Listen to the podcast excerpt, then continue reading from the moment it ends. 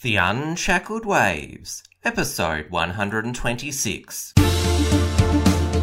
Broadcasting from Melbourne, Australia, this is The Unshackled Waves with Tim Wills, brought to you by theunshackled.net.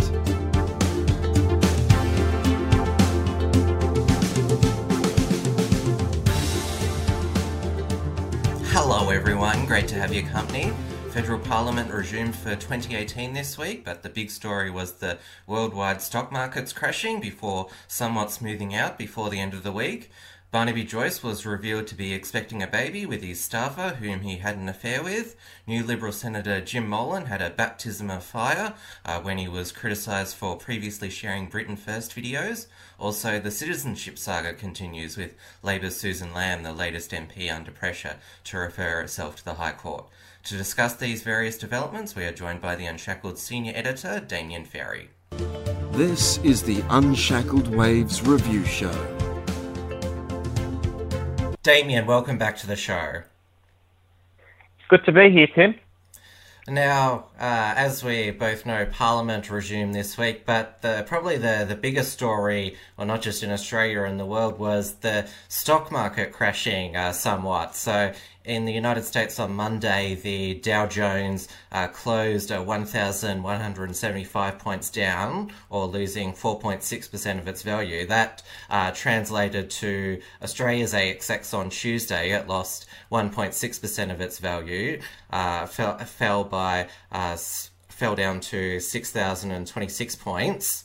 And on Thursday, the uh, Dow Jones took another tumble. It lost uh, 1,033 points, or lost 4.2% of its value. Now, both the uh, uh Dow Jones and ASX, they bounced back uh, before the uh, end of the week. I know that's a lot of uh, statistical financial jargon for uh, a lot of our audience, but it was uh, quite a uh, shock to a lot of us because, you know, we, well, especially listening to a lot of the, the US commentary, we, we were told, you know, their economy was uh, going along, you know, really well. The, uh, you know, job, job, there'd been continued job growth, the, the jobs had stopped being outsourced, and the, obviously the big company tax cut. So it was a real shock to the system. Yeah, I I mean, as soon as uh, Trump got into power, it actually um, the economy was was going really well, and there was a lot of talk about how how good it was going and how uh, how much on a rise everything was. Um, you know, jobs as you mentioned, and uh, you know, just um, all the investment opportunity, everything was going really well, and um, it's just um, all of a sudden taken a bit of a a bit of a drop, um, and hopefully it ends up recovering sooner rather than later. Uh, but the uh, biggest fall was in uh, Bitcoin, which uh, uh, from its peak of uh, $20,000 in early February, US dollars, I should say, it fell to 6,000 US dollars, losing 70% of its value. And I've heard, you know, being in the libertarian movement for so long, all these Bitcoin nerds say, oh, you know, it's the, the, the greatest thing, you know, ever. It's going to be the, the future and, you know, it's only going to go up and up. And then we just saw, it just, you know, crash right down.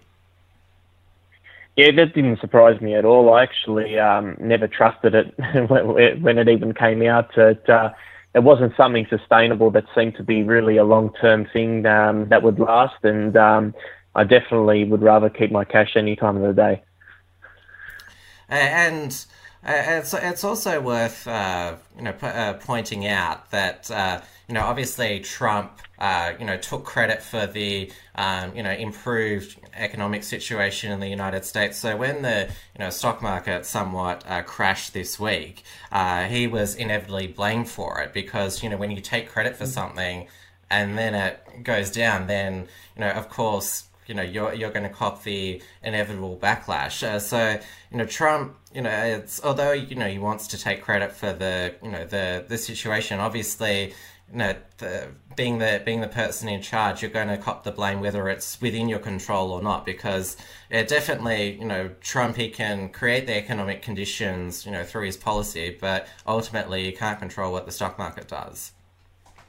Yeah, well, they've only got certain controls um, over how everything works, the the economy and all. And I mean, um, it's just typical of politicians to to do such a thing and um, claim when things are going well, and when they're they're not going so well, they'll um, put the blame on a previous government administration, for instance, or uh, or some other factors.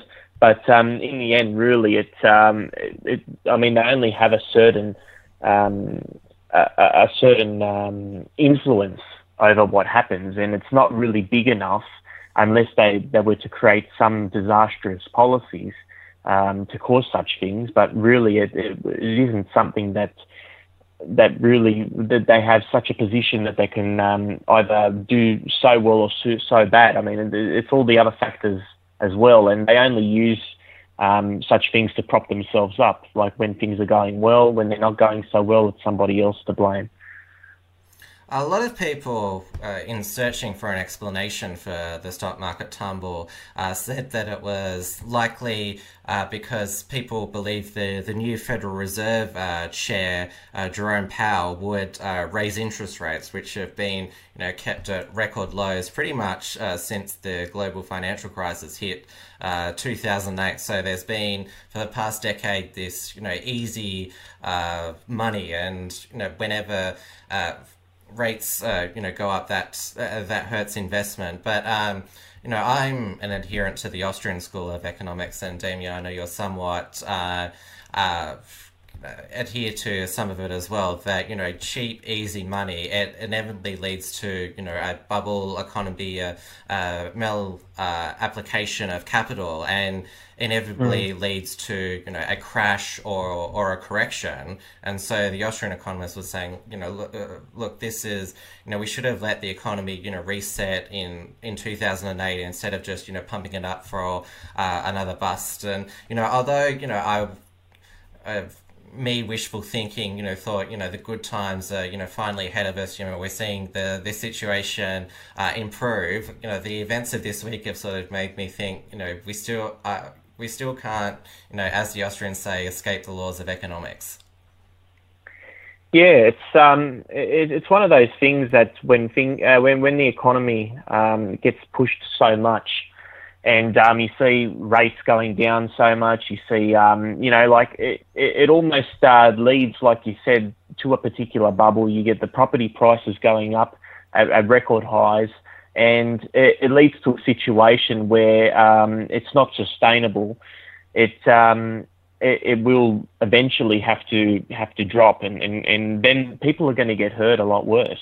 So I mean, there's nothing wrong with. Um, I mean, it's quite good to have um, interest rates low, of course, and um, and to, to have people in a position where they can borrow and um, and you know be able to uh, buy investments, of course, and, and everything like that. But in the same token, uh, if you are um, uh, putting things at, at, a level that makes it over time that things are just going too well and too fast, then overall it, it's it's not going to sustain itself. I mean, you'd have to be uh, thinking the best approach is for modest gains or, or modest drops in rates um, over time, and, and, not such a, a you know small gap that it happens so soon and so fast because now we're seeing a, a situation where not not everyone can get into the market and make investments because they, they just can't afford uh, the prices on the on, on properties, whether it be commercial, uh, residential,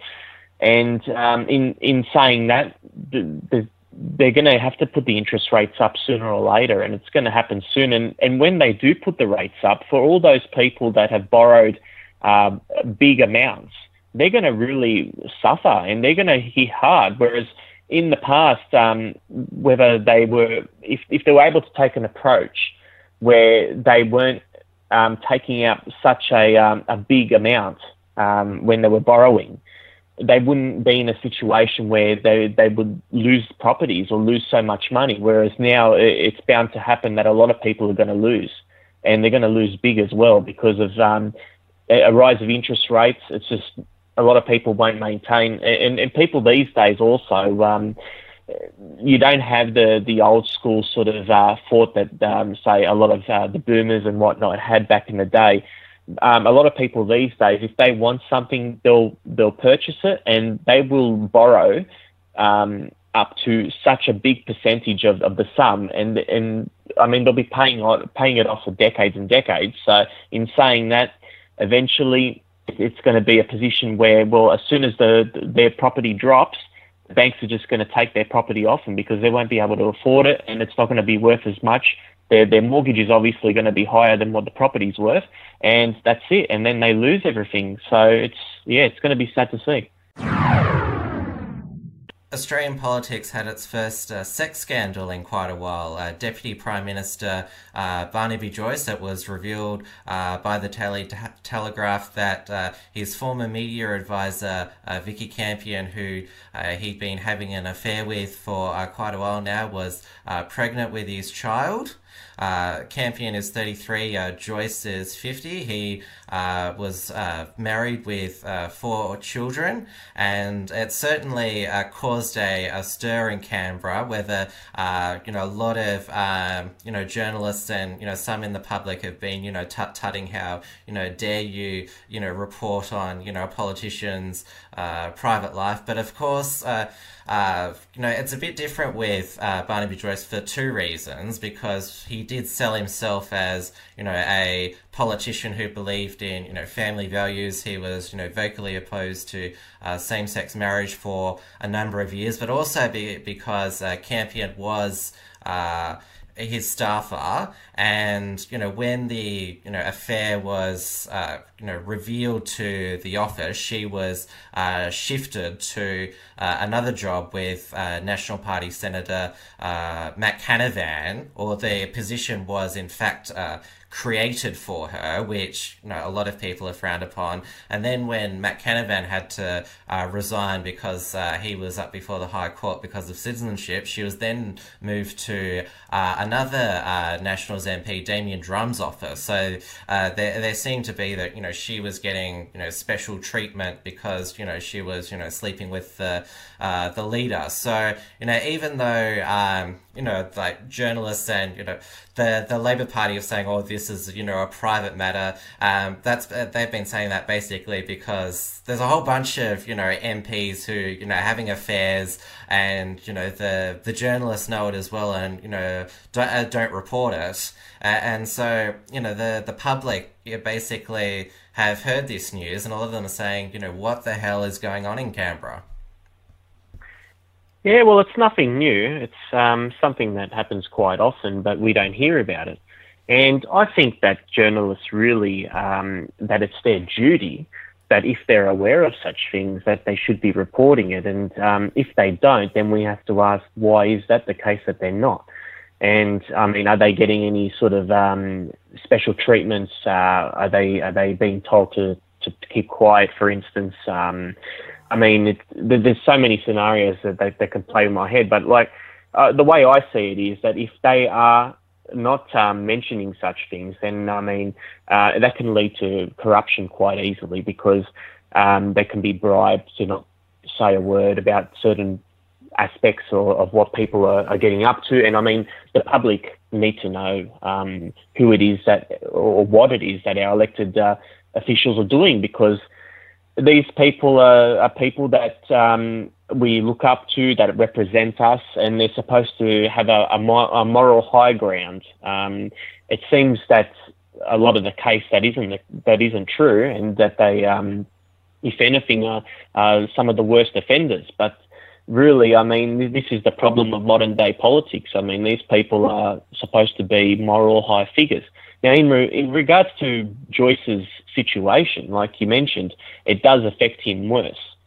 Now, it's not fair, but it's realistic because at the end of the day, when you are a conservative uh, right wing MP and you are involved in an affair of some sorts, obviously you are somebody that runs on family values platform then you are going to be criticised harder than, say, someone from the Greens that did that, because someone from the Greens would, I mean, we would expect that from them. I mean, you know, it's just the way it is. I mean, their voters wouldn't care. I mean, it's just we'd expect somebody like that to, to do something like that. Um, whereas on the other scale, if somebody from the Greens, for instance, uh, was caught littering rubbish, then that would be a big deal because they're supposed to be environmentalists. Whereas if someone on the conservative side did, nobody would care. So this is uh, at the end of the day, we uh, um, we have an idea on our politicians who they are supposed to be as people, and and we basically hold them up and say whatever you say you are and whatever you you say your platform is, you have to live that. You can't speak one thing and then do another. So in regards to Joyce, if he claims to be a family man, then he has to stick by his values. He cannot, in his private life, behind closed doors, be doing things that are quite opposite to the views that he portrays out in the public.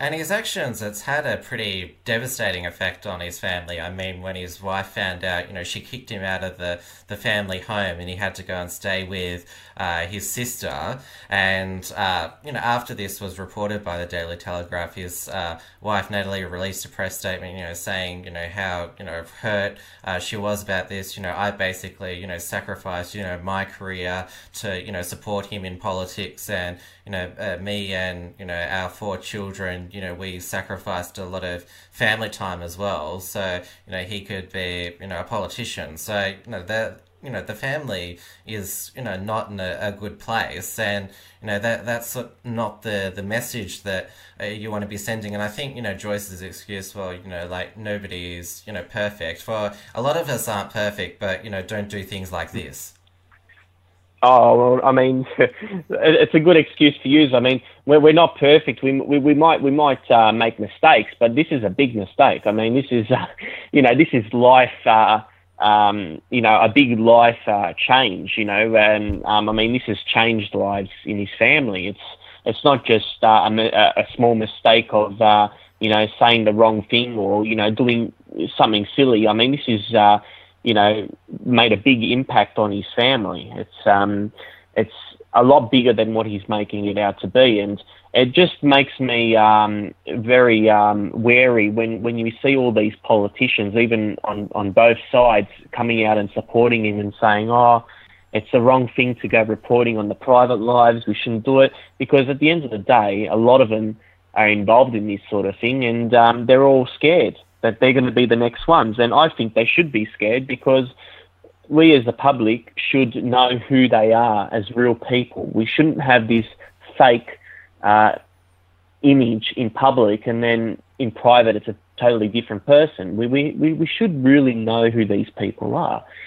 So I, I think um, when you see all of them sticking by each other, it just shows how corrupt um, these people are. You know, they, they, they don't have any values really. And you know, it's um, it's just a big brothel up in Canberra by the look of it.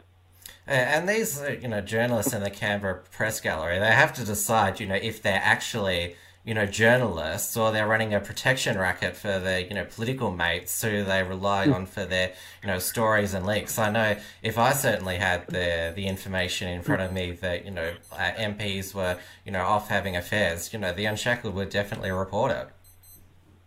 Yes, well, well, that's why we are much different to the mainstream media. That we we, we don't uh, we're not owned by anybody. Like we're not um, we're not told what we can or cannot say.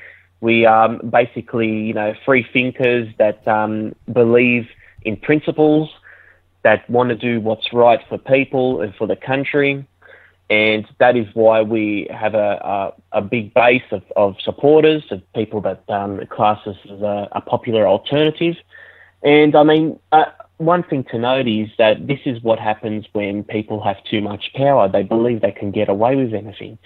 And this is why those kind of um, issues like affairs, um, scandals, I mean, a lot of scandals end up being, you know, uh, um, sexual scandals, deviant uh, things that people have done in the past or whatever. And it's quite a common reality because these people are put in a position where they've got power and they feel like they are unstoppable. They, they can do these things without um, being touched because of their position. So, I mean, they have to have a bit of a reality check here and, and think, you know, you, you are no different to any ordinary person. I mean, you are working in your position. If anything, you guys have to do a better job in, in keeping your nose clean and making sure that um, you are moral citizens. I mean, um, nobody would care if, you know, um, you know someone down the road did something like that, but I mean someone on TV that everybody's you know looking up to and you know um, in their head thinking, oh yeah, this person is working for us and representing us, and then they do something like that. So I mean, and not only that, I mean if he's going to do some some damage to his own family, then you know what would he do to each country? I mean this this is something that people think of. Um, I mean, nobody in their right mind that, that is a good person would, would want to hurt their family. So as soon as you get a politician doing some harm to their family, then you start to question um, their position as to what what kind of harm they could possibly do to to their country and their jobs. So it's a very very hard circumstance, and I'm I'm just hoping that a lot of a lot more of this comes out in the open, so people are aware of it. Well, uh, some Labor MPs, such as uh, Tanya Plibersek, have said, you know, we will pursue it, you know, if their, you know, taxpayer money was abused, which uh, the the government's responded, you know, if you pursue this in any way or form, you know, we will make sure that, you know, your side's, you know, exposed mm. in all of this. And, you know, there there is the obvious example of, you know, Tony Burke's uh, uh, relationship uh, with, with a staffer. So it's happened on happened on both sides, and so there there is there, there's been this pact between the major parties of you know mutually assured destruction. We don't we won't you know t- uh, you know tell about each other's you know uh, behind the scenes relationships. Otherwise, you know we're all stuffed. Exactly, and and that's the problem of of modern day politics. They're not working for us. They're working for themselves. They're trying to um, you know like like you were saying, you know um, protect. Uh, these particular activities and um, cause a bit of a racket here. And you know, I mean, it's terrible. And, and any person on the street and you, that you talk to would, would say this this is just disgusting behaviour, and it's something that we need to know um, and be made aware of. And for, for people on, on both sides to have some sort of pact, I mean, that it's, it's just such a bad bad thing. I mean, it's um, it's just showing that no matter what side of politics um, you know, what parties are out there, that they only work for themselves and not for the country.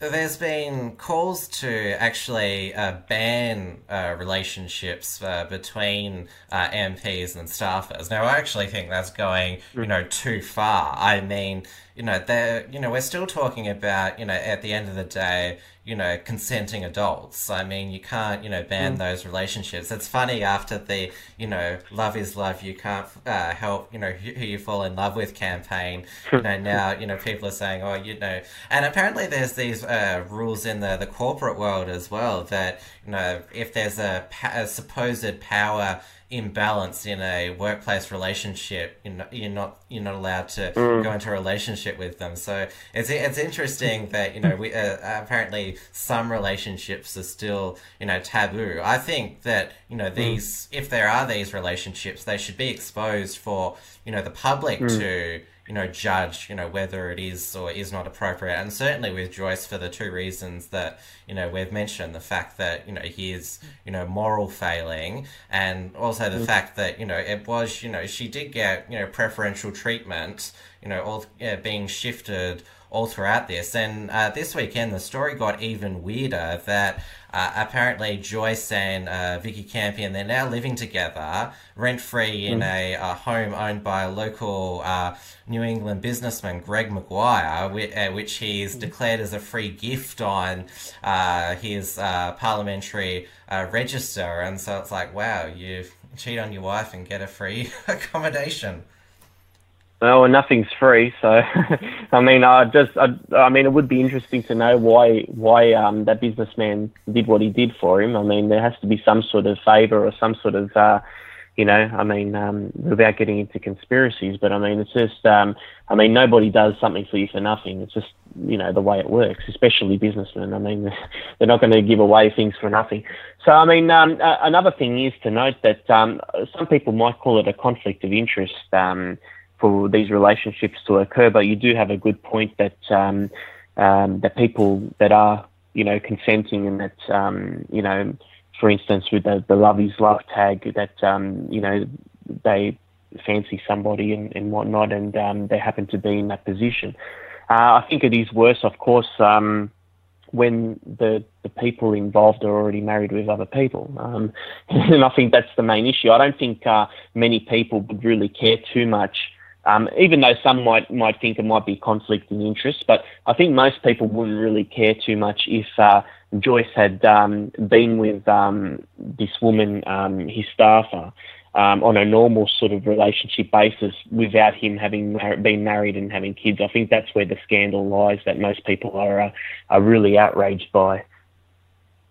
And uh, uh, since this weekend, the story just keeps getting more and more bizarre, and there's you know all, all of all, all of these you know reports about you know what happened you know behind the scenes and you know the various you know shifting uh, camping around. There's uh, it's actually broken tonight. There are members of the government who uh, you know are call, uh, calling on you know Barnaby Joyce or you know Malcolm Turnbull to ask him uh, to resign, saying he you know his position's untenable after this. And I, I do agree as well. I mean it's a huge distraction for the government, and it obviously you know with you know Barnaby Joyce with you know creating that sort of you know personal crisis for himself. It does, you know, people are, it's fair enough for them to, you know, ask the question, you know, is he, you know, the right person to, you know, continue to be, you know, the deputy, you know, the acting prime minister when Malcolm mm, Turnbull mm. is not in the country. And let's not forget, he is not the most popular person in the, the National Party anymore. I mean, uh, there was a lot of, uh, you know bitterness over the the recent uh, reshuffle where uh, Darren Chester from Victoria was uh, dumped from cabinet for the you know it appeared to be the crime of uh, helping uh, elect uh, Bridget McKenzie as the deputy when Barnaby Joyce wanted uh, Matt Canavan, which seems to be a pretty petty you know reason to you know dump somebody from uh, cabinet. And, and, let's also remember that you know Barnaby he's you know uh, made, made an effort to you know shit all over you know George Christensen, you know Pauline Hanson, mm. and basically be you know Malcolm Turnbull's you know best buddy. They've you know, actually hmm. struck up quite a friendship. Well, that's true. I think Joyce has changed a lot. I mean, um, I remember um, back in the day um, under Abbott, and, and even when he was in opposition, he was um, really seen as a straight talker, somebody like a you know like a Katter or a Hanson, and someone that's really you know conservative, that that uh, represented people, outspoken. But ever since getting into government, and especially under Turnbull, he's changed a lot and he's become a lot more uh, moderate. He's been more um, uh, critical of uh, of figures um, that you mentioned that, that, that are a little bit more fringe. And um, yeah, it just seems to yeah, uh, and we don't know why this is the case, really, and, and that's why he's had a lot of uh, people criticise him. Uh, the base aren't liking him as much as they used to. Um, and we just have to ask why why it is the case that he's uh, made such a, a drastic move um, in in his way of thinking and his approach to things. Really. New Liberal Senator Jim Molan had a, a, baptism of fire in his first week in the Senate. We have to remember that uh, he was uh, elected to the Senate via a countback because uh, Nationals uh, Senator Fiona Nash she got knocked out for dual citizenship by the High Court. Then the next on the ticket, Holly Hughes, also got knocked out by the High Court because she had taken a job with the Administrative Appeals Tribunal, which means she was uh, receiving an officer profit under the Crown. Uh, so Jim Molan, former uh, Major General, he he he's a popular person, or not uh, not just in the uh, Liberal Party, but in, in the uh, Australian community at large. the the media was able to dig up his uh, Facebook page where he uh, had shared last year two videos uh, from the organization Britain First, uh, purporting to show uh, Muslim violence in uh, Europe. And of course, Britain First were made famous when Donald Trump retweeted some of their videos. And so this set off a whole, um, you know, media shitstorm. Like you know, and it was the it was Labor, they uh, pursued the government uh, over this in question time, but it was really the Greens who went way over the top, you know, saying he shared, you know, white supremacist uh, pro- uh, propaganda. And then they went even further and questioned his time as uh, chief of coalition forces uh, in Iraq uh, over, he- over his handling of the assault on the Iraqi town of Fallujah and basically accused him of being a, a war criminal. So basically raised you know, they didn't just stick to the, you know, sharing, you know, fascist propaganda. They actually, you know, went even further and decided to dig up all this Iraq stuff. Yeah, it's uh, it's a sad situation. I mean, um, f- first of all, I wouldn't call Britain First um, an extremist um, group, to be honest. I mean, I've seen a lot of things out there in the public domain, and I think um, the, a lot of the the Greens um, views would be a lot more extreme on the other side of things than Britain First would. I mean, um, just a patriot group, of course, that are uh, looking out for their people and raising the issues that are of concern. And um, the Greens did, um, you know, of course, use buzzwords such as white supremacist and and racist and all all the rest of it that you normally use, and went further. And I mean, myself and and you uh, weren't fans of um, you know the wars in Iraq or anything by any means, but um, to call somebody that was doing his job just um, you know a minor player over there um, a war criminal that that's just um, such an extreme thing to say, and I mean you know uh, it's just, just really crazy language. Really, it's just undisciplined. It's um, it's just showing how how bizarre and um, unprofessional the Greens are and um, and how they should be really irrelevant to society, to be honest. And uh, Jim Molan's credit, he refused to apologise for sharing uh, the videos. He, although he did say that you know Britain First was an appalling you know organization. I think that's basically the only mistake that he made because yeah, right. Brit- uh, Britain first, you know, they're they're a very uh, you know confrontational organization, but no, they're mm. definitely mm. you know not not racist. They're you know mm. Uh, mm. if you look at their you know website and you know what they put out on uh, social media, you know they're about you know defending British values, uh, you know Christian mm. uh, heritage. Yeah, so you know if you're going to call them you know white supremacist fascists, you're going to have to call a whole bunch of people uh, that uh, uh, as well. And uh, also, Jim Molan didn't take kindly uh, because most of the Greens were smart enough to insult Jim Molan inside the Parliament, where you're protected by parliamentary privilege. But Adam Bandt decided to, on Sky News, call him a coward and a war criminal. And Jim Molan basically said, you know, please apologize or uh, I'll sue you. Now, you know, I don't like the whole, um, you know, threatening to sue people. Uh, I, am with uh, Andrew Bolt on this that you know we should just you know ha- have a society of free speech. But yeah, Jim Molan mm, said you mm. know wasn't going to uh, cop that, and he managed to get an uh, apology out of Adam Bandt on this on the second uh, trying, which is wow to get a Greens person to admit they were wrong. That's really rare. Yeah, I, I, agree with you that I think that, um, I mean, ideally people should be able to be free to say whatever they want. I, I don't think, uh, I don't think people should be sued, but I think um, Jim Molan um, doing what he did was, um, I, I, think, I think more setting out a, a point of principle here that um, he didn't want, um, well, he wanted the Greens to understand that they, they can't be setting double standards. They can't be, um, um, you know, insulting and you know um, and and saying outrageous things, but then all of a sudden, when someone on the right says something, it's you know the worst thing in the world. So I mean, I think that it was great that he did pull that move because it was um, it did humiliate the Greens, make them look stupid, and um, I think that it was really done more for the point uh, just a point to prove, rather than that he was really serious about about suing him because of someone you know that believes in free speech. I don't think you know um, anyone would really care what they're called, or, or, because I mean that goes against the principles. So I, I, think yeah, ideally, I mean people should be free to speak and you know um, call each other things. But the the problem is with the Greens is that you can't say anything directed to them because you know free speech only works the other way around for them, and that's why he was exposing the double standard. And I think it was a great thing that he did that. Oh yeah, Sarah Hanson Young. She doesn't like you questioning her uh, travel entitlements. Like, how dare you criticize my whale watching trip? You're an angry uh, old white uh, white man. Uh, but uh, yeah. I, I was also pleased not just with uh, Molan's, you know, refusal to, you know, you know, beg for forgiveness, but also the, you know, coalition was resolute in, you know, defending him.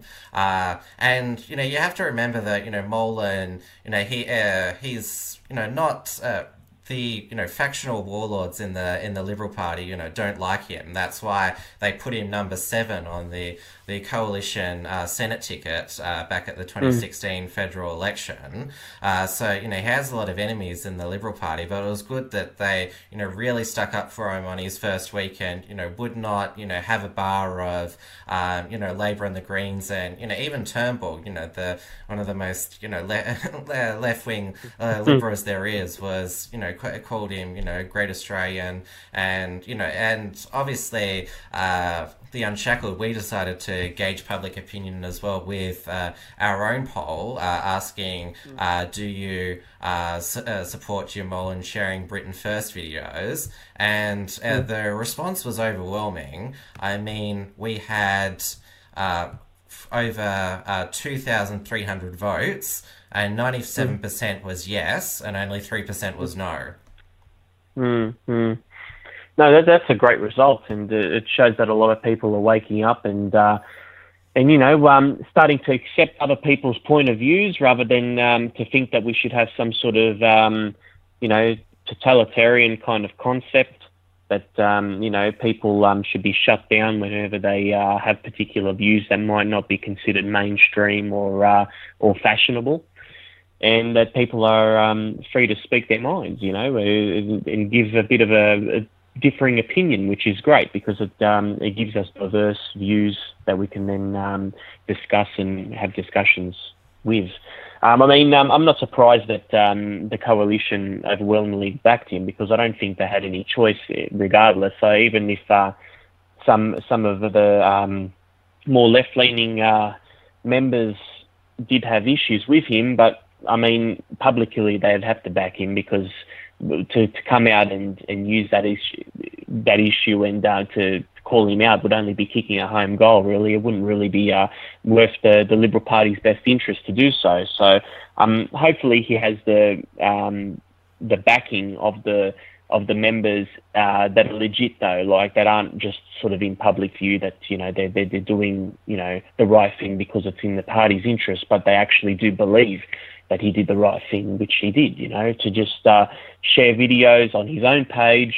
Uh, and for the media to go and dig that up, of course, it just shows, isn't, isn't it funny? I mean, it shows the hypocrisy that they're willing to go on a, a member's page and make a big fuss out of, um, out of um, someone that shares Britain First videos, but then whenever it comes to sex scandals, I mean, apart from the Barnaby Joyce one, they're all hush hush about it. See, so and I would think that it's in the public interest more that people knew about a sex scandal rather than um, somebody that just shared a video. So, I mean, it just shows, you know, uh, how how um, how the media are very very hypocritical there, and uh, there's a lot of uh, different interest groups, and, and yeah, obviously, you know, um, people on the right side of politics uh, are always constantly getting um, the wrong end of the of the stick there.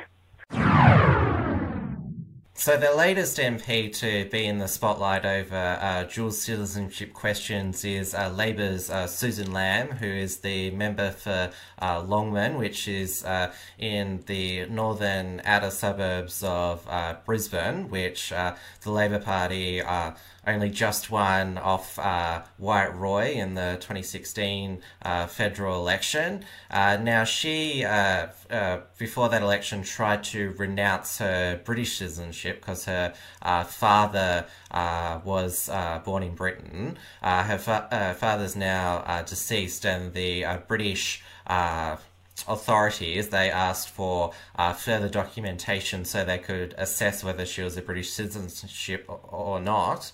And uh, she was asked to provide her parents' uh, marriage uh, certificate, which she didn't do. And she uh, made a uh, statement to the House of Representatives this week saying that she couldn't get the marriage certificate because she's estranged from her mother because uh, according to Lamb, she abandoned her at school one day when she was six and, and never came back, and so she hasn't spoken to her mother since. And so it's too awkward for her to uh, somehow get the marriage certificate. And this was designed to, you know, tell a sob story and, uh, you know, tell the government to, you know, back off its tragic situation. Well, the um, government wasn't wasn't having a bar of it, saying, you know, the law still applies. She's still, you know, technically a, a, a dual citizen. She should go to the High Court. Yeah, I, think that's the case. I mean, um, every, every time that somebody applies or, or is running for a seat in Parliament. So, I mean, people have to do their homework and make sure that they have all the right requirements to be eligible. So this, um, so Susan Lamb should have done her, her work to, to make sure that she had everything in check. And regardless of the, the story that she's giving, uh, it was no excuse. I mean, everybody has the same rights here, and everybody needs to follow the same rules. So, I mean, no no case, no no matter how devastating it is, really, um, you know, I mean, if you give special privilege to someone, then you'd have to give it to somebody else because they'll say, well, that person had it. So you have to have one rule set in stone for everybody. And her uh, stepmother has actually uh, uh, come out and said, you know, that story's, you know, not um, entirely true. Like, uh, uh, what actually happened that day was her mother arranged for a friend to um, pick her up, and, you know, she did see her mother you know, after uh, that day. So, uh, you know, obviously, you know, Labor got her to make that statement. You know, it was it was a political tool which the the government uh, didn't fall for. Which you know, they you know, just because you've got you know a tragic story doesn't mean the the rule of law you know uh, doesn't apply. That's exactly right. I mean. Everybody has issues in, in life that they have to um, go through, but we have to, at the end of the day, still follow the certain laws in place, rules. And um, I mean, we, we can't make special treatment of, of anyone because once you do, then people are always going to point at that and say, well, then why shouldn't I be, um, you know, my situation um, be also counted and, and looked at differently? It's, it's just um, ridiculous, really. Uh, there's no excuse involved. Should have made sure she had everything in place and done the right thing, and then she wouldn't be in, in the position that she's currently in. And I think it's hypocritical of the government to say, you know, we're going to pursue her because, you know, the uh, a tragic story, uh, sh- uh, you know, shouldn't the law shouldn't be disregarded. But oh, you can't go near you know Josh Frydenberg or Jason Falinski because their um, you know parents you know survived you know the Second World War and the the Holocaust. So you know how dare you uh, you know go after them? Like you say you, you know you want to still go after you know Labor, but saying your own people are off limits because of you know tragic you know circumstance. That's double standard. Yeah, definitely. And like I was saying before, I mean, the, the law is in place and it should um, people, no matter who they are and what experience they've gone through, I mean, um, they have to obey this or abide this law. You know, like uh, there, there's no particular circumstance that um, people can, you know, cry over and, and, and make sob stories over. I mean, fair enough. Nobody um, asked for, um, you know, these circumstances to take place, whether it was Susan Lamb or whether it was the the war stories of uh, and Falinski, but at the end of the day, it, it doesn't doesn't matter. I mean, these guys should have um, also, in their circumstance, uh, um, made sure that they did their homework and, and made sure that they weren't citizens of other dual citizens of other countries either. So they they just can't, um, you know, it is a double standard, and they should be also questioned, um, or anyone else in this situation, no matter what situation they go in, they need to be questioned and make sure that they're you know, brought to the High Court and then to allow them to decide on the future of the MP. It still shows that even you know, six months after this, you know, dual citizenship crisis uh, occurred, that both major parties are still playing politics with it. Both are trying to knock out the other side's MPs and trying to protect their own. I mean, you know, weren't we supposed to have like this, you know, audit which was supposed to, you know, take the politics out of it, and so we could solve it and move on. Yet, you know, bo- both sides, they, you know, it's it's still the same you know, they're they're trying to see, you know, what they can get away with. Is exactly right, and they're using it. Um, I think that there's a lot of people, for instance, um, in the major parties that uh, have information that there might be um, other members on the other side of politics that are dual citizens and they just aren't coming out yet with it because they want to use it uh, at the right circumstances. Maybe, um, for instance, if an election campaign down the track was called, then it would be, um, you know, great timing to um, come out and, and, and say that someone on the other side was a dual citizen, for instance, because it would be damaging um, in such a campaign. So, I mean, I think we're going to hear a lot more of it, and I think there are people in there that know they're dual citizens that haven't come out, and that people on the opposite side to them know they're dual citizens and they haven't said anything yet because they're waiting for the right moment to strike. Um, and this is just how, how ridiculous it is. But I, it is the realistic form of how politics works. They they will always try and uh, um, make sure that when they have information on, on people that it's used at, at a particular time. And like Barnaby Joyce's uh, story, people knew about this many like ages ago, but it's only come out now. So um, they will release the, the, the facts and come out with details when it suits them and when they think it's the right time to pounce on something. Well, it's certainly been a surprising uh, news week. We, we didn't expect to be talking about these things when the week week began. I think we'd be fools to predict what's going to happen in the uh, next week. But I appreciate you, Damien, uh, taking the time to uh, talk with me and dissect the week. And uh, we'll speak again soon. Yeah, thanks for having me, Tim, and it was great to be with you. Alright, everybody, that's the show for today. Our next upcoming event is the Free Speech Rally hosted by the newly formed Australian Freedom of Speech Movement, which will be held in Melbourne uh, outside the State Library of Victoria on Saturday, the uh, 24th of February at 1pm. It aims to take a stand against the stifling of free speech in Australia, both in our laws and through political correctness, so I hope that many of you can make it. Also happening on the same weekend is Dave Pellowe from Church and State is holding his first major event, the Church and State Summit 2018 on the 23rd to 24th of February in Brisbane, which will feature many high profile speakers including Margaret Court and former Deputy Prime Minister John Anderson. Thanks once again for your company and we'll see you next time. Thanks for tuning in to The Unshackled Waves. Please visit theunshackledwaves.net for all the ways to subscribe and follow the show. Don't forget to pick up your free ebook at theunshackledbattlefield.net and keep checking out theunshacklednet for all the latest news and commentary.